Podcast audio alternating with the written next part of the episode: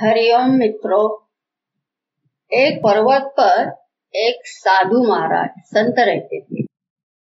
एक दिन एक भक्त आया और बोला कि महात्मा जी, मुझे तीर्थ यात्रा के लिए जाना है। मेरे पास यह स्वर्ण मुद्राओं की थैली है तो इसको आप अपने पास रख लीजिए। संत ने कहा, भाई, हमें इस धन दौलत से क्या मतलब है? वक्त बोला, महाराज, आपके सिवाय मुझे और कोई सुरक्षित और विश्वसनीय स्थान नहीं दिखता है। कृपया इसे यही कहीं रख लीजिए। यह सुनकर संत बोले, ठीक है, यही इसे गड्ढा खोद कर रख दो। भक्त ने वैसा ही किया और तीर्थ यात्रा के लिए निकल पड़ा। अब लौट कर आया और महात्मा जी के पास जाके अपनी थैली मांगी। महात्मा जी ने कहा, जहाँ तुमने अपनी थैली रखी थी, वही खोद कर निकाल लो। भक्त ने थैली निकाली और प्रसन्न होकर संत के खूब गुणगान किए, लेकिन संत पर उसका कोई प्रभाव नहीं पड़ा। भक्त घर पहुँचा, उसने अपनी पत्नी को थैली दी और नहाने चला गया। अब पत्नी ने, पति के लौटने की खुशी में लड्डू बनाने का फैसला किया। उसने थैली में से एक स्वर्ण मुद्रा निकाली और लड्डू के लिए जो जो आवश्यक सामग्री लगती है, वो सब बाज़ार से मंगवा ली। और भक्त जब स्नान करके लौटा तो उसने स्वर्ण मुद्राएँ गिनी। अब एक स्वर्ण मुद्रा उसमें कम थी, ये देखकर वो सन्न रह गया।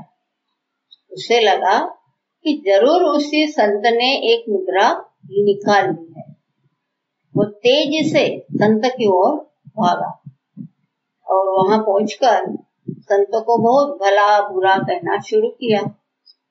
अबे वो पाखंडी, मैं तो तुम्हें पहुँचा हुआ संत समझता था। और स्वर्ण मुद्रा देखकर तेरी भी नियत खराब हो गई। संत ने कोई जवाब नहीं दिया। तभी उसकी पत्नी वहाँ पहुँची। उसने बताया कि एक मुद्रा उसने निकाल ली थी। यह सुनकर भक्त लज्जित होकर संत के चरणों पर गिर गया। उसने रोते हुए कहा, मुझे क्षमा कर दीजिए। मैंने आपको क्या क्या कह दिया? संत ने दोनों मुट्ठियों में धूल लेकर कहा, ये है प्रशंसा और ये है तुम्हारी निंदा। दोनों मेरे लिए धूल के ही बराबर है। या तुम्हें मैं क्षमा करता हूँ? तो मित्रों, जीवन में हमें भी सदैव द्वंद्वों का सामना करना ही पड़ता है। सुख, दुख, शीत, उष्ण मान, अपमान, निंदा, प्रशंसा, सब साथ साथ ही आते हैं। लेकिन जो परमात्मा से जुड़ा हुआ है, वह दोनों में शांत रह सकता है, निश्चिंत रह सकता है, और यही संतों के लक्षण होते हैं कि वह प्रशंसा और निंदा दोनों में सम रह सकते हैं। क्योंकि तो उनके जीवन में महत्व भगवान का है। नहीं कि ऐसी तुच्छ बातों का है। और इसी कारण ऐसे द्वंद्व में भगवान के प्रति प्रगाढ़ श्रद्धा का परिचय देते हुए, धीरज से और उदारता से अपनी क्षमाशीलता का परिचय देते हैं। हरिओम